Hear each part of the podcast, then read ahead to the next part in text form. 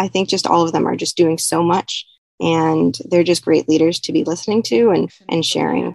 and of being in community not just with other human beings but like with the ecosystems that sustain us. Your partnership with nature there is just extraordinary. It's another example of what we could do regionally to live sustainably and if we invested in it it would work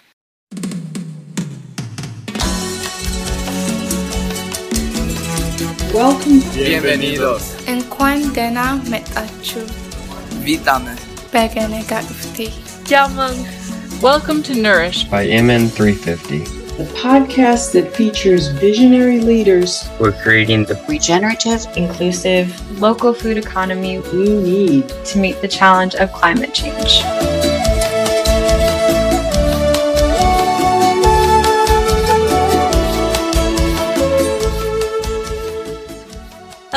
And welcome to Nourish by MN350. My name is Sarah Riedel, and I'm excited to be your host for today. I am the communications manager for MN350, a climate justice organization working toward a just climate transition across Minnesota, which we recognize as the original homeland of the Dakota and Anishinaabe peoples. Today, we have a special episode.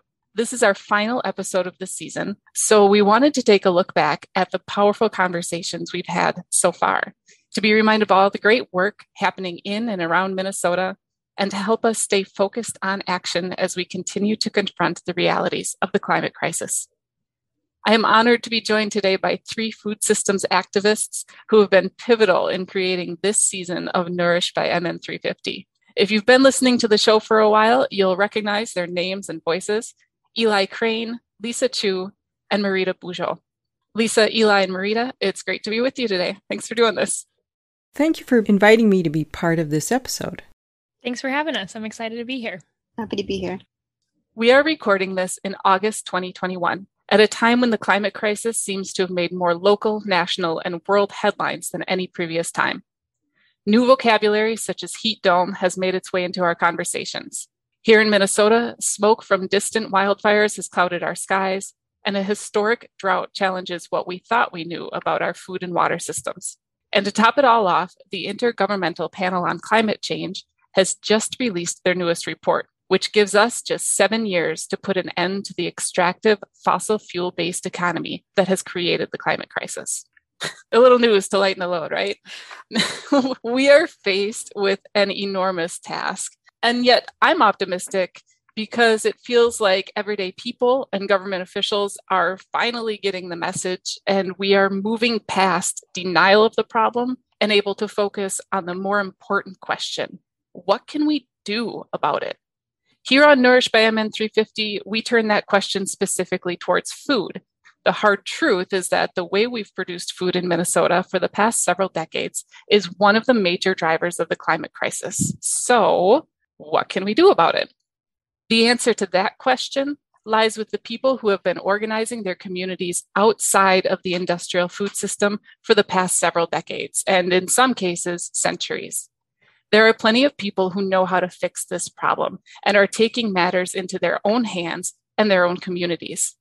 Hearing their stories and seeing what is possible is what helps me stay grounded and optimistic about our ability to create the just and climate resilient food system we need across Minnesota. Eli, Lisa, and Rita, I know you all share this passion for drawing out and amplifying these stories.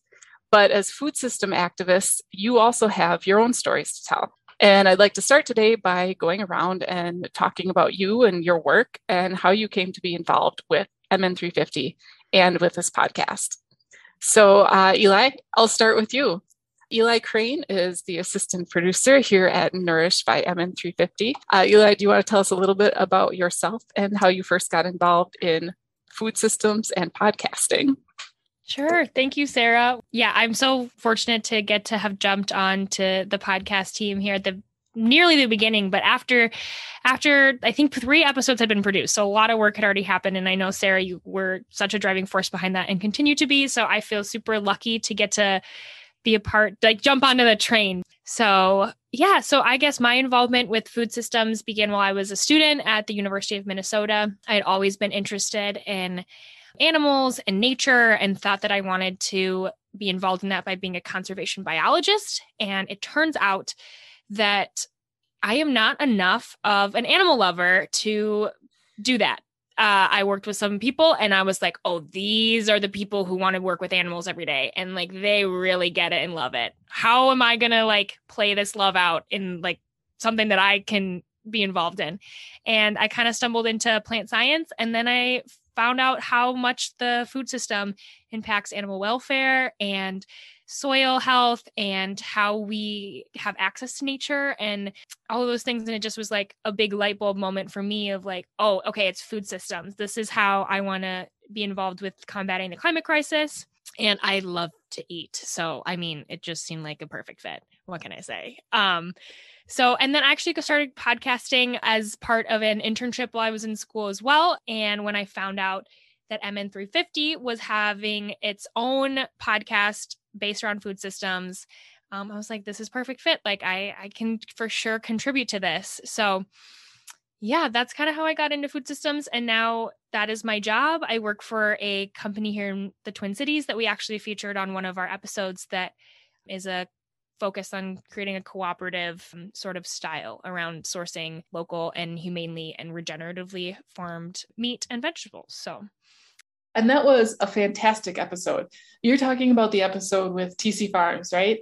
Jack McCann from TC Farms and Elizabeth Rhodes from Auntie Annie's. Yeah, so that's one of the episodes I worked on. And then uh, we also did an episode with Thousand Hills Lifetime Grazed with Matt Meyer. Mm-hmm. Yes, Matt Meyer from there, and Laura Schreiber, who's a policy organizer at the Land Stewardship Project, which is also an incredible organization doing some some really awesome policy work around uh, and educational work around creating a sustainable food system and I was also involved with the Farmers and Co ops episode, which featured um, the Twin Cities co op partners. So that was Josh Resnick and Jack Hedin, also from Featherstone Farm, which is like one of the the very biggest uh, local farms here producing mixed vegetables that are in all of our co-ops and, and some of our grocery stores here in Minnesota. So it was really cool to get to talk to people who are who are who are impacting a lot of people with their work. So that that felt really fortunate. And I got to do a little bit of editing just and and content producing for some other really cool episodes around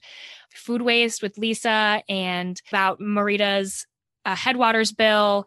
It's been a wild ride. I feel very fortunate to have gotten to talk to such movers and shakers.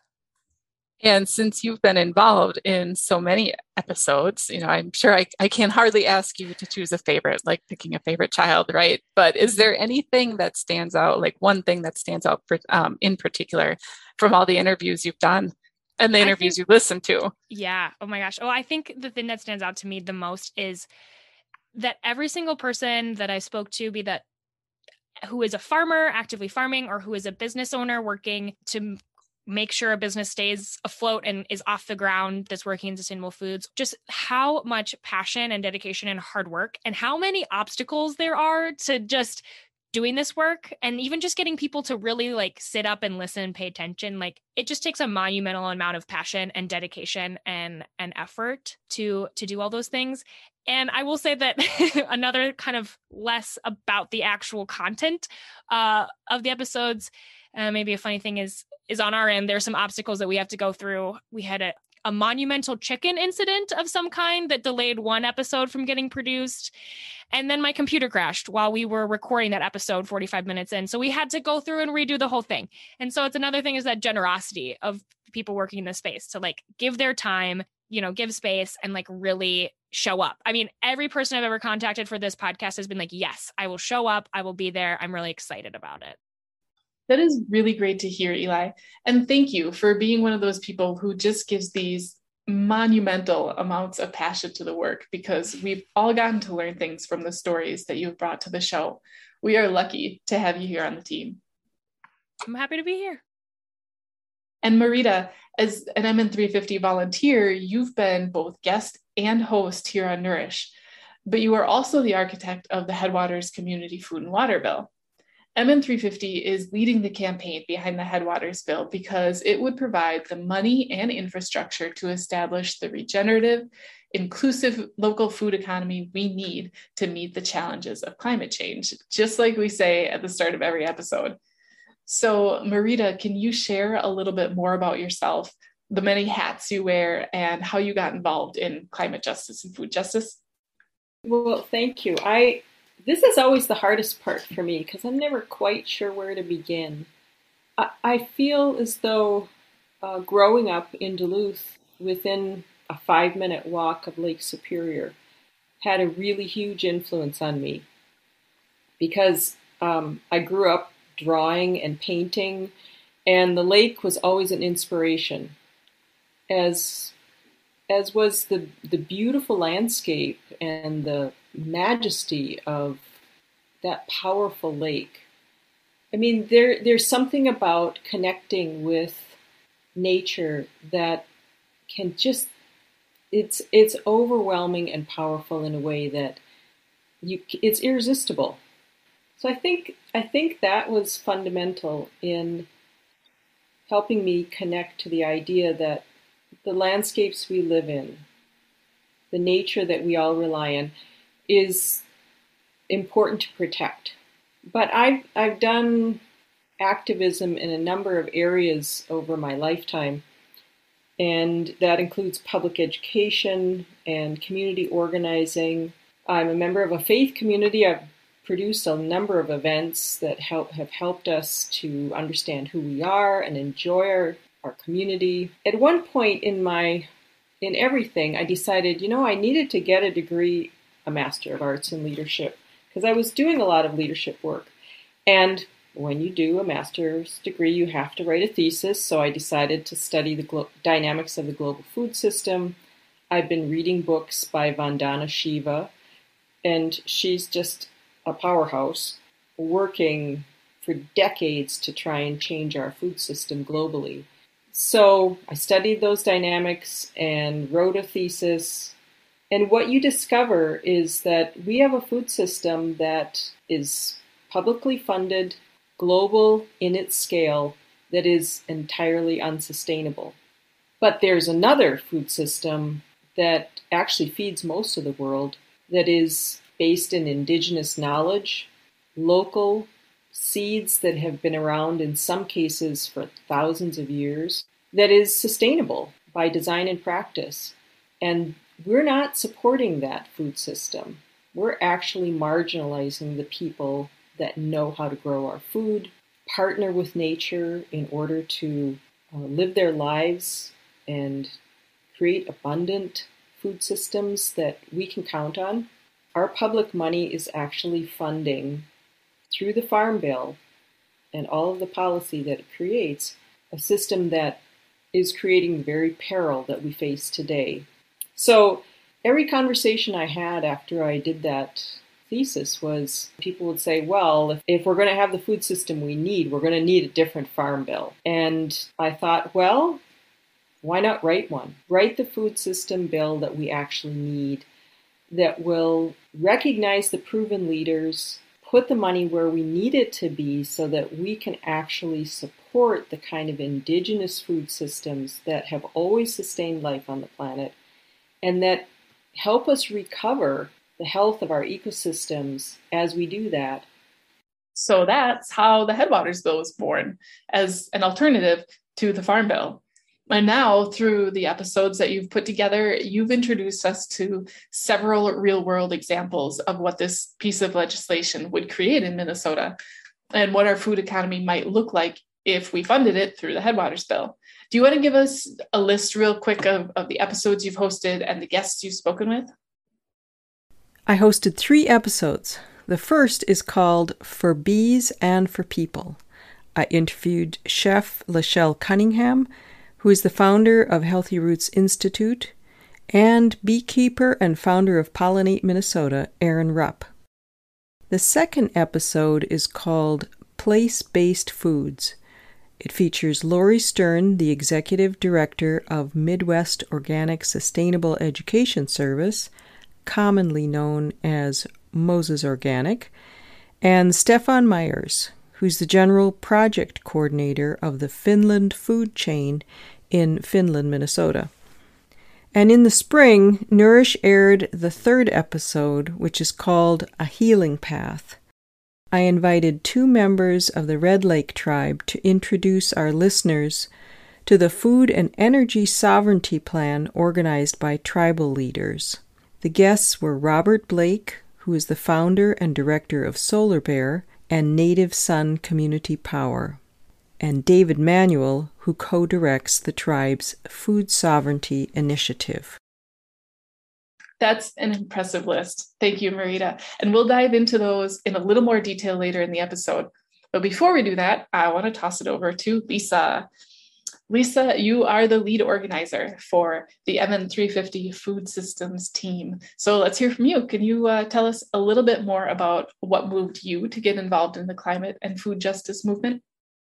Yeah, happy to be here. So I would say like my two favorite things, most favorite things in the world are like solving problems and like fixing things and food. Um, and like a, at a young age, I heard about food science and I thought that was like the perfect merge of those two things where I could solve problems about food through food science. Um, and so my background's in food science and I've worked with food companies. But the more we've learned about climate issues, the more I see that the food industry isn't solving these problems fast enough or in the most just ways.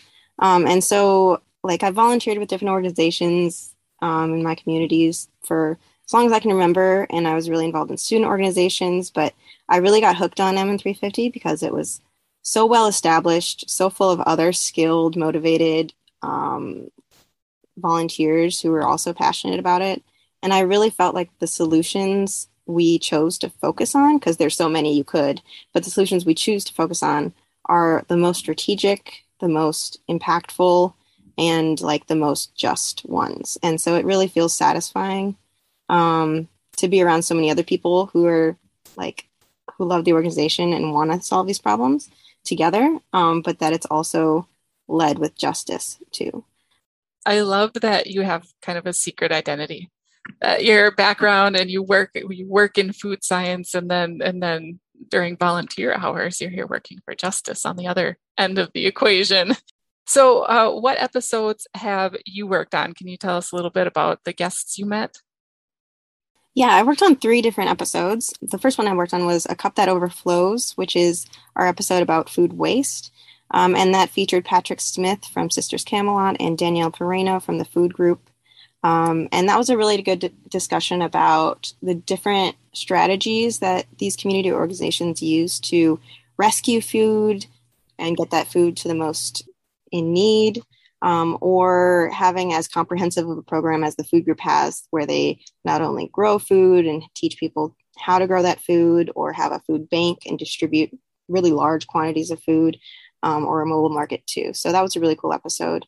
Um, the second episode I helped with was our food service or food or kind of like restaurant focused episode called uh, Conductors in the Symphony. And that featured Ari Peisert from Northern Fires Pizza and Dean Engelman from Wiseacre.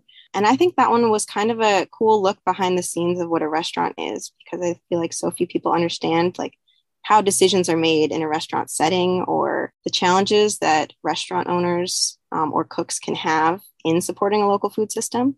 Um, so that was a really cool one, especially because Ari was starting his own new restaurant really recently, but was kind of approaching it from a really transparent um, strategy where he was posting all of the places he sources his food from. Um, and of course, um, Dean Engelman from Wiseacre has his own farm and he's the farmer. So they know exactly where all, almost all of their food is coming from and it's really local. So that's, that was a cool one. Um, and then the most recent episode I helped with was the one where we were focusing sort of on farm succession, but it kind of morphed into a whole lot more things um, and a little bit about real estate. Um, and that one was called In Transition that featured Monpa Lee. And she also has such a comprehensive approach to creating the solutions we need because she started out as a she started out with a whole lot of different things um, but now she's a real estate agent and a farmer all at the same time and somehow both full time um, so she's just doing so many things at once and um, really seeing how the system isn't built for minorities or people who are English second language or people who are getting started. It's really just built for the people who are already in the system trying to get bigger, but not really for people who are um, wanting to enter the system, which is kind of related to that topic of farm succession and how we'll have um, all this farmland available as so many farmers are reaching retirement age, um, but really no no great training systems set up to get those farmers on that land to help them navigate real estate to get on that land um, and all of that. So Monpa was a really good um, leader to speak on those. Yeah, that was a fantastic conversation. Monpa is really just a powerhouse. It's amazing to me to hear all of the different things she had to learn, like the different aspects she had to learn in order to fill the gaps that she could see, just, you know, trying to get into farming. Um, and that was a fantastic episode and i highly recommend everyone listen to it. Um, so lisa is there anything um, specific from these episodes that you've worked on that kind of really stood out for you and, and made a mark? Yeah i think um, all three of these sets of organizations and leaders are just doing so much. Like the food group has a really comprehensive approach by having a food bank an incubator farm a mobile market all under their organizational platform um, and Wiseacre is both a restaurant and a farm, and Monpa's a real estate agent and a farmer. And so it's amazing how much they do. Um, and they're like the true innovators that our system should be following and, and listening to for these solutions. Um, and I think, but also being so comprehensive, I think that those are the best structures to reflect what the community needs because our communities don't just need one thing, they need like lots of different things. And having these varieties of structures under one organization kind of paves the way for really being ready to adapt to the different needs of community as time goes on or as our climate continues to change. Um, and so, like, I think just all of them are just doing so much and they're just great leaders to be listening to and, and sharing.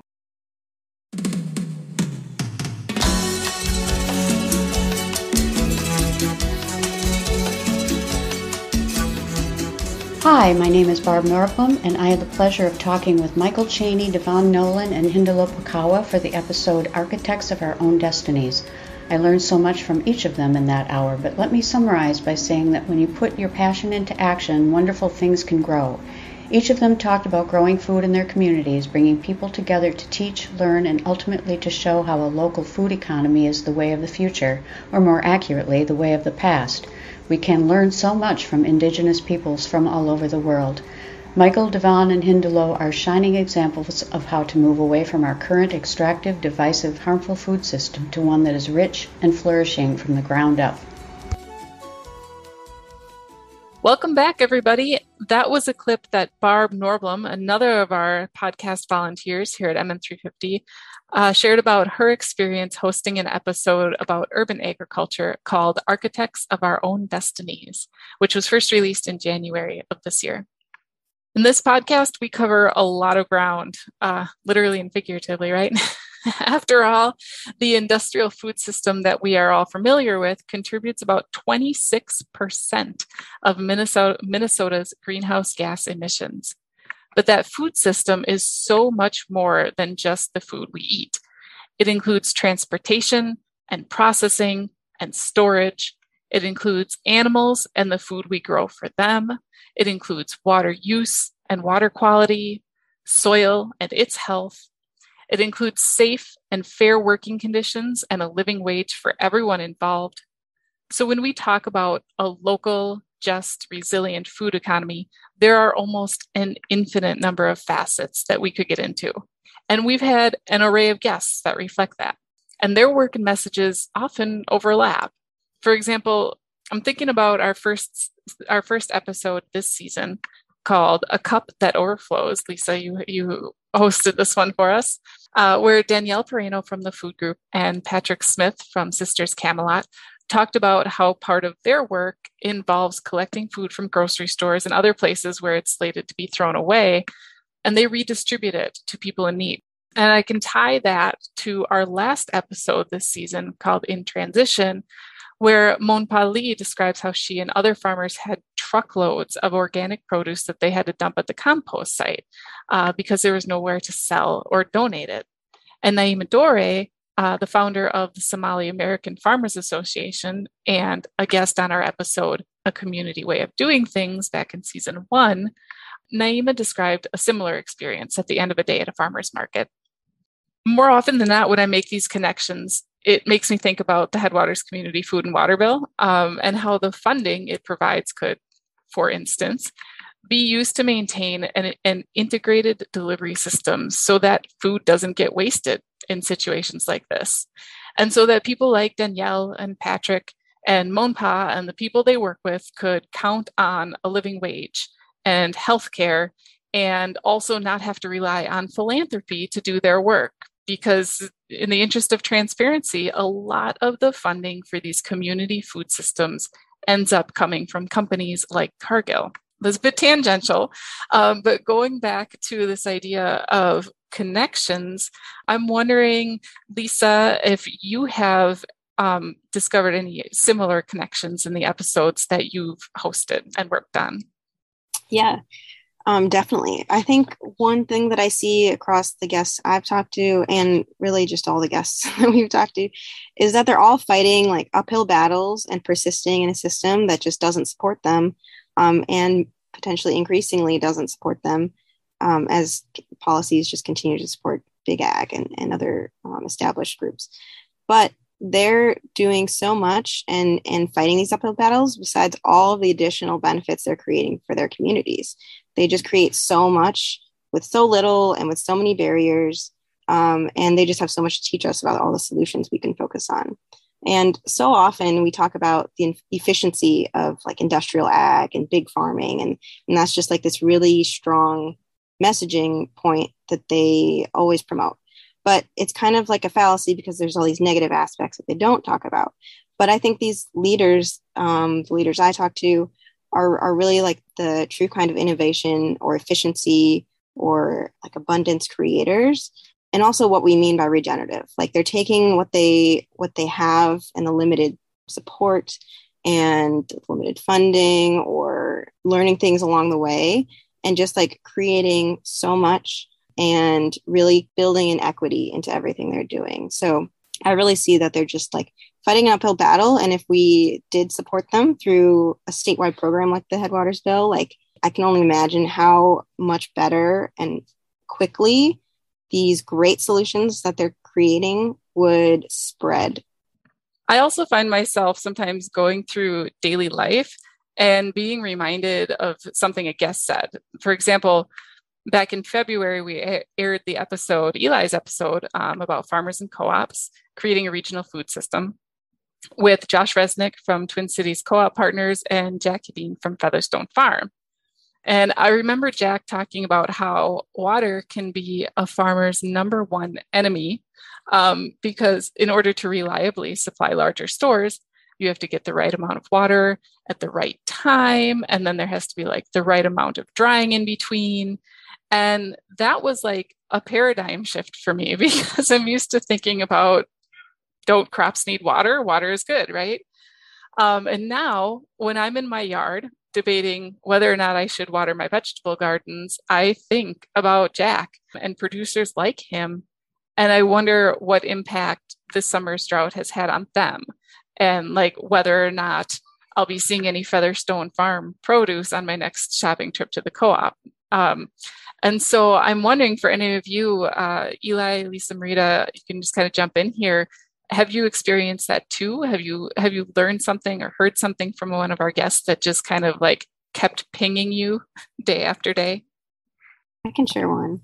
Um, and this was something monpa had shared actually during our pre-interview and i missed getting it included in like the the general um, like the final discussion. So this is like a snippet nobody will have heard unless i'm sharing it here. Um, and it was when she was talking about what insurance is um, available to farmers. When when Monpa farms, she's a diversified vegetable farmer. She's not just growing a field of corn or a field of soy.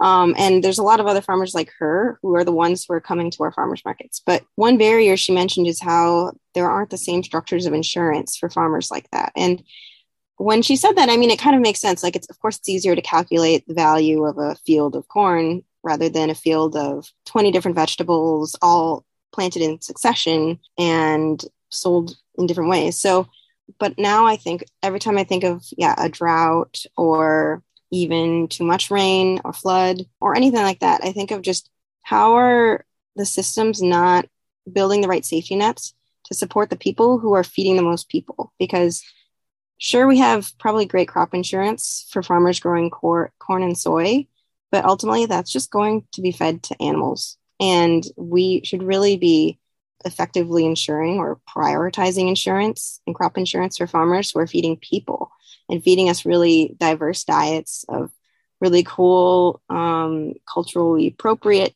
vegetables or organic produce or just like all of this delicious beautiful produce. And so um, i think that's something i've thought about more and makes me want to learn more about it um, and just learning about what what safety nets there are or aren't for the farmers doing the cutting edge or not so cutting edge but diversified work that's better for our land. Thank you for sharing that lisa. Listening back to some of our episodes it seems like not only are they connected as in like it's a network of people it's like you bring up one name another person is like oh i've worked with them. I know what they've done. It's um that they're all connected by this this like thread of it's I, I hesitate to say the word spirituality but it's almost like this like really deep rooted connection to like the earth.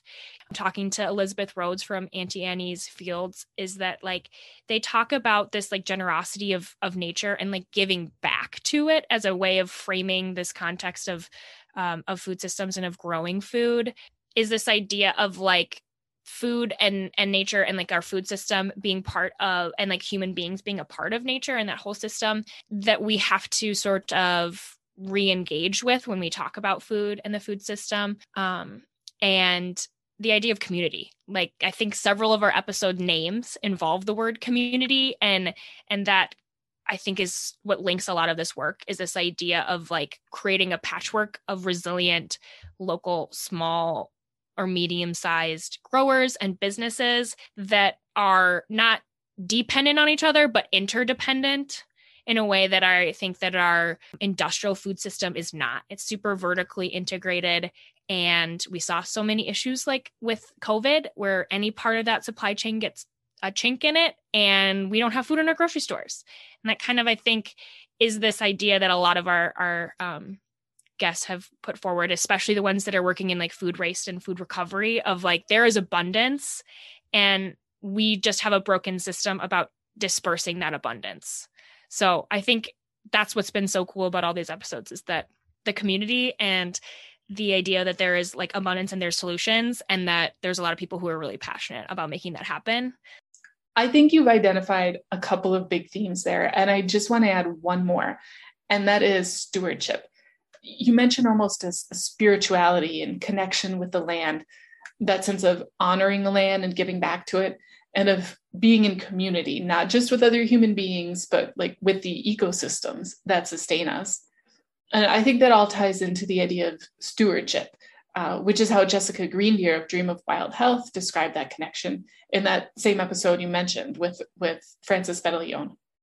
You know, I don't I don't know about you, but for me, these themes have started coming back to me on a regular basis.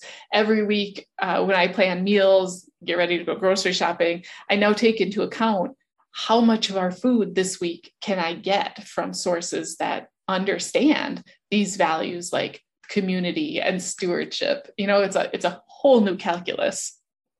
Yeah i think the voting with our dollars idea and also voting with our votes. I think it's that those two ideas that are running parallel to each other and equally as important which is like sometimes you know at the grocery store even i go oh my god really? That much for eggs? Like ah shoot.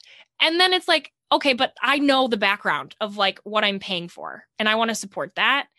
And over and over and over again in our episodes, farmers have talked about like Jack Hedin um, and uh, Jack McCann. I don't know why everyone's named Jack, but and Jack McCann talked about like paying for the food that we like eat and supporting the livelihoods of farmers and not putting it all on their their backs of like they have to sacrifice their entire lives to make this food affordable. It's like, well, we have to make a system that makes them affordable. And like the food that you know is subsidized that's cheap is affordable because we're paying for it in other ways.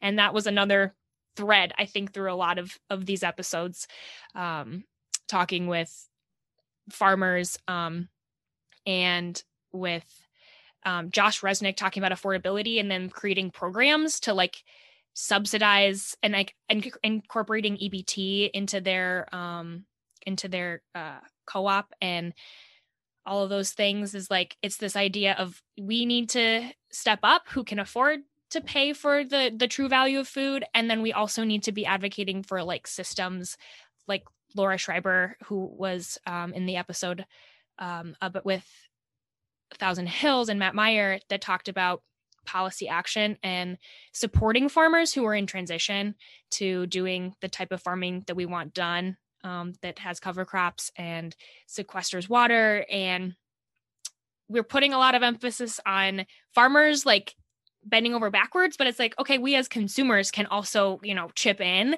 even in a small way of like paying the true cost of food and like supporting a larger system when sometimes it's like oh but like that's an expensive price for freaking eggs. Yeah systems change is huge. Thank you for bringing that up. You know of course it makes sense that those of us who can afford to pay the real price of food that you know food that is good for us good for our communities and good for the planet we should pay that price.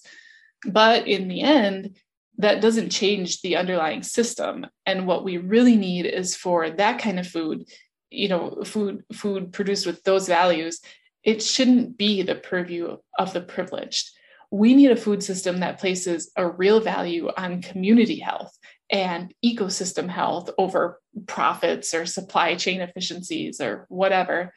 You know we could be subsidizing a regenerative food economy instead of subsidizing the monocropping of corn or soybeans or cattle you know which which brings us to another central theme of many of our episodes the headwaters community food and water bill. Marita as the person who wrote the Headwaters Bill, we are fortunate to have your perspective on the show. So I'm going to turn to you. As you were thinking about building episodes around the Headwaters Bill, why did you choose the guests you chose? Like, what themes were you trying to highlight?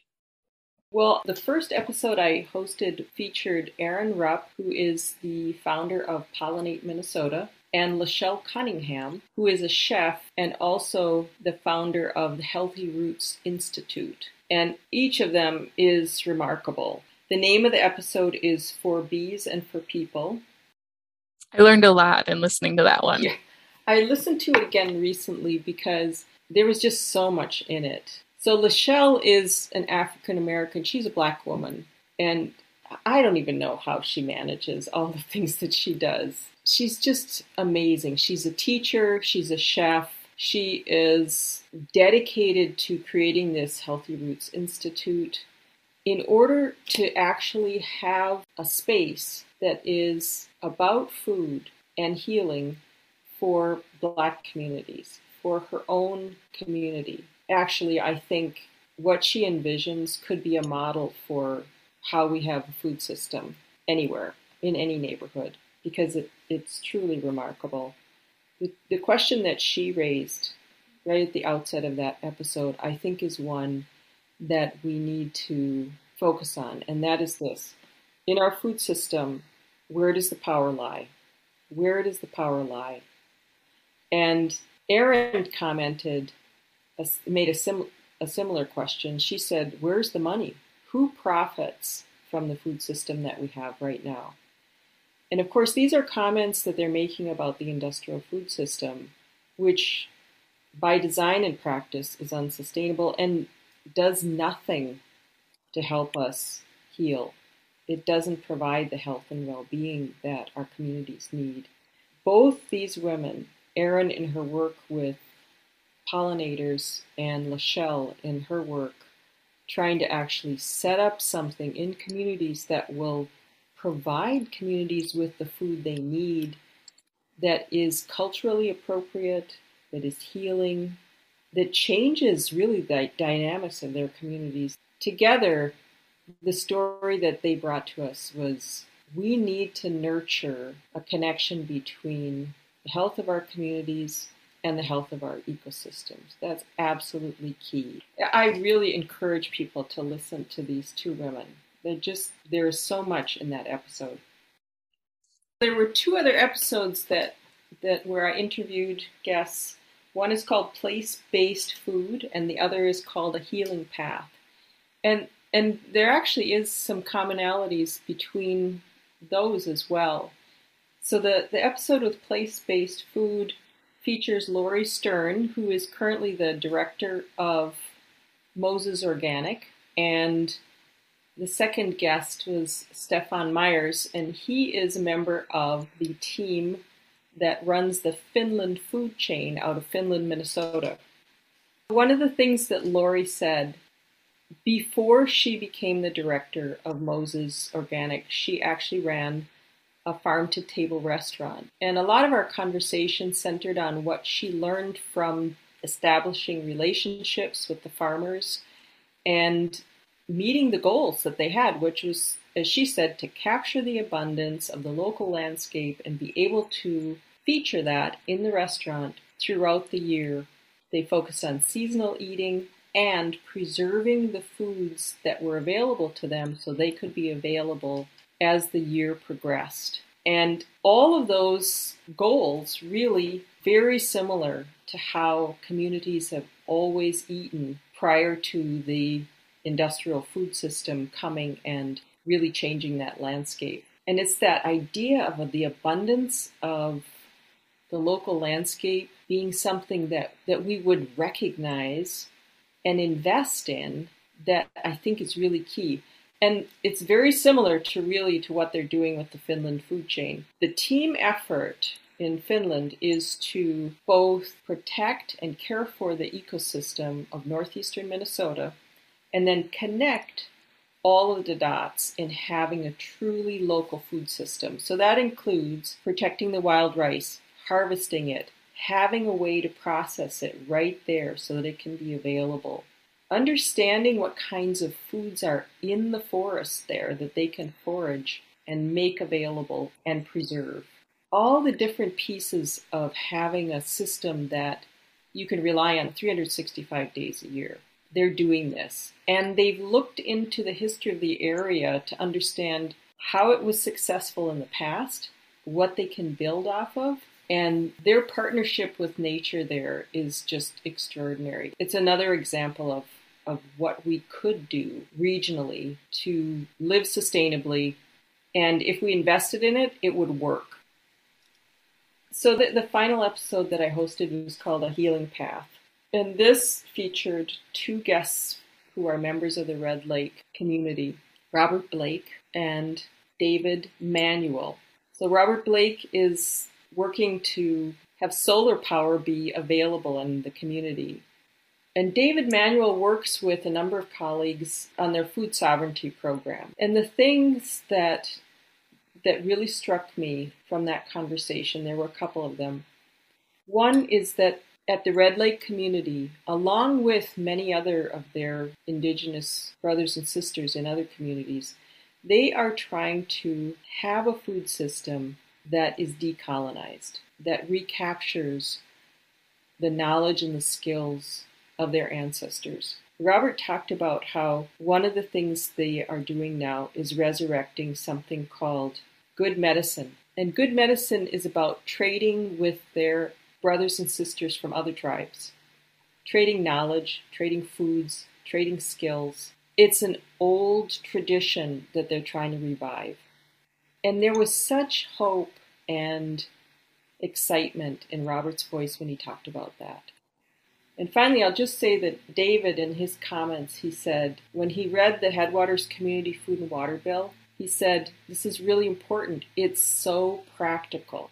It sets up a system that is going to really help us.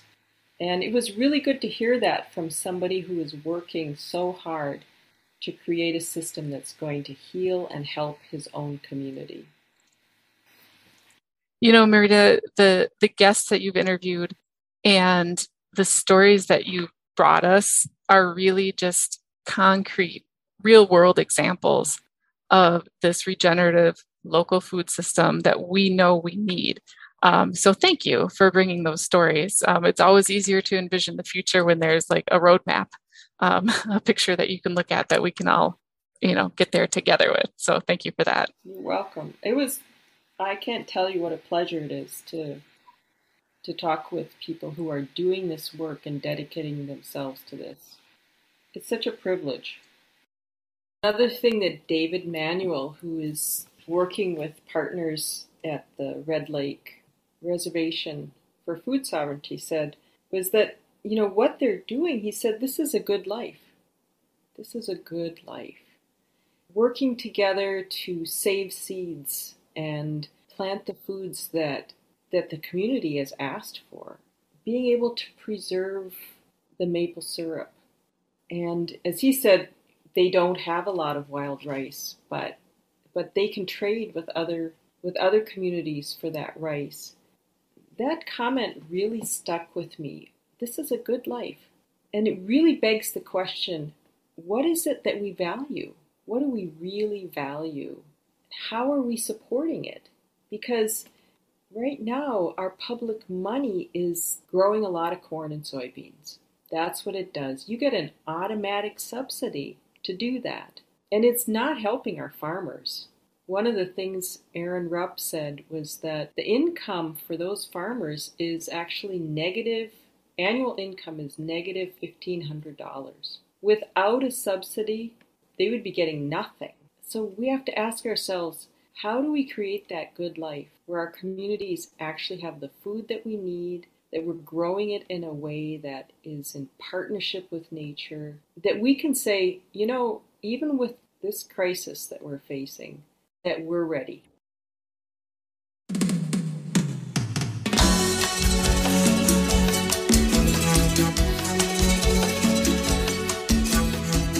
Hello, listeners. This is Jeff Diamond. I hosted two episodes in season two Conductors of the Symphony with Dean Engelman and Ari Peisert, and In Transition with Mompa Lee. Something that stood out to me was the recurring theme of inefficiencies. Whether that was Ari and Dean talking about all the travel that goes into the food served in many restaurants, or Mompa talking about the excess food that farmers grow that the food system doesn't use, it's clear that there is waste at every step of the process. My guests have taught me more about the ways that food eaters can become more closely connected to food producers and how vital that is for the health of our planet and its inhabitants. Thanks for listening. Normally, at this point in the show, we ask our guests to share their call to action and say how listeners can support their work. So, Eli and Marita and Lisa, I would like to ask you to do the same. So, Eli, is there anything you're working on at MN350 that you'd like our listeners to know more about, or um, if you've stayed in touch with the with any of the guests you've worked with, um, what do they have going on that we can get involved with and support?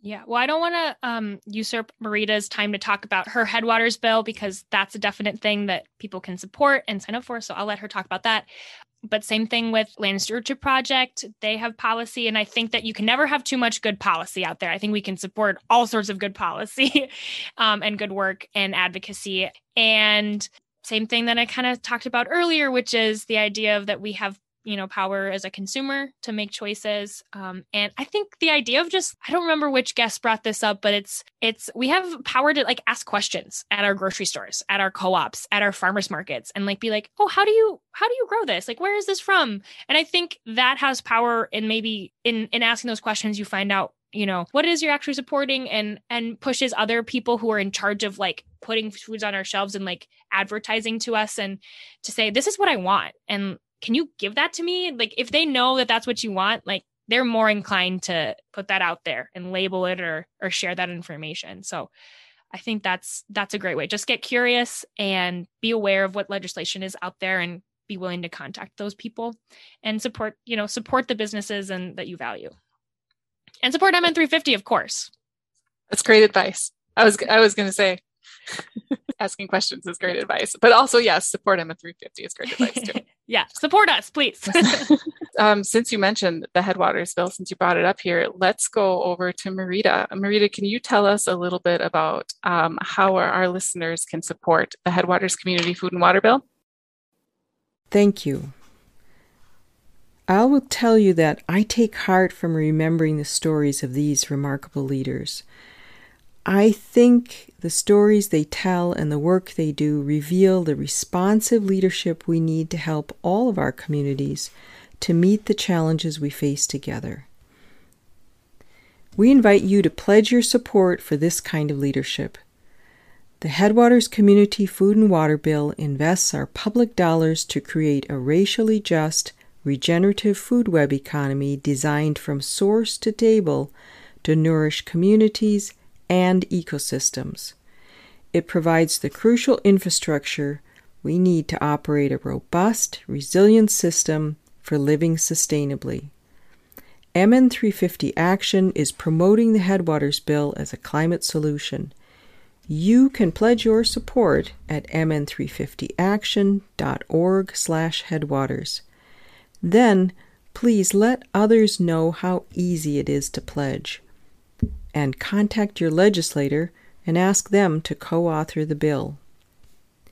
If you are a member of an organization or a business that champions food and climate justice, we would love to join forces. You can learn all the ways you can support the Headwaters Bill at MN350 Action. Thank you. Thank you, Marita, for that. Lisa, last but not least, what would you like to share with our listeners about ways they can get involved in the food and climate justice movement?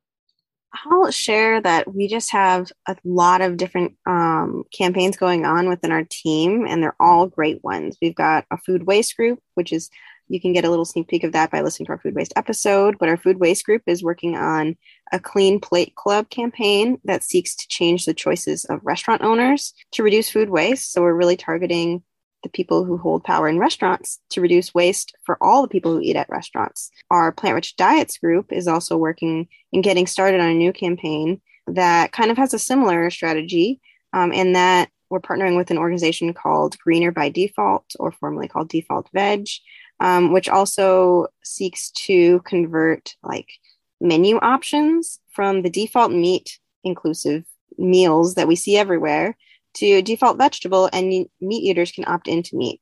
Um, and so it really uses like behavioral economics and makes it convenient, and you don't have to take the extra step to do what's best for the climate. Um, and also, veggies are delicious. Um, and so that's one idea or one campaign that they're working on. Our regenerative ag group is doing and getting started on lots of different things. And we've also featured, of course, the Headwaters campaign and some of what Marita talked about. And then also, you can also join and help us make these podcasts. So, like, no matter what your skills are, no matter what your time commitment is, no matter how much you know or don't know about climate issues, there's just like a role for everyone if you want to join a community of people doing this work. So, you can um, join our food systems team. You can come to a few meetings here and there or just dive into what we're working on. Um, and you can find out info about how to get involved by going to mn350.org. And the top tab that says Get Involved has a survey that you can fill out that'll direct you my way. And I'll end up having a conversation with you if you're interested in getting involved. So there's really a role for everyone. And we all are always welcoming in new volunteers. So that's my call to action. And I think we can all attest that the food systems team is a pretty, pretty nice community to be a part of. All right. Um, I also have a call to action, um, and that is for everyone who's listening uh, to continue listening and sharing this podcast. Um, Nourish by MN350 is taking a break to prepare for more exciting conversations with visionary community leaders in season three. And hopefully, we'll start dropping new episodes in the spring. In the meantime, be sure to follow MN350 and MN350 Action on Instagram, where we'll be sharing updates from our earlier episodes and the amazing work our guests continue to do. So you'll know where you can jump in and support all the people dedicated to building a new food and agricultural narrative in Minnesota. That's our show for today, and that's a wrap on season two. Thank you to Lisa Chu, Eli Crane, and Marita Bujol for sharing your insights today. Thank you so much for having me. Thanks, Sarah. Thank you. And for all you listeners out there, don't forget to subscribe and share. We'll meet you all back here for season three. Bye, everybody. Nourished by MN350 is a production of the MN350 Food Systems team. We are changing the way people think about food production, distribution, and consumption practices in the context of rapidly changing climate. This series is made possible by the hard work and passion of a group of dedicated volunteers. Our executive producer for Nourish by MN350 is me, Sarah Riedel, and our associate producer is Eli Crane. This episode was written and produced by Shannon Lipke, and our sound editor is Ben Herrera. Our logo was designed by Fizz Design Collective, and our music is by Ecuador Manta. You can learn more at mn350action.org slash podcasts.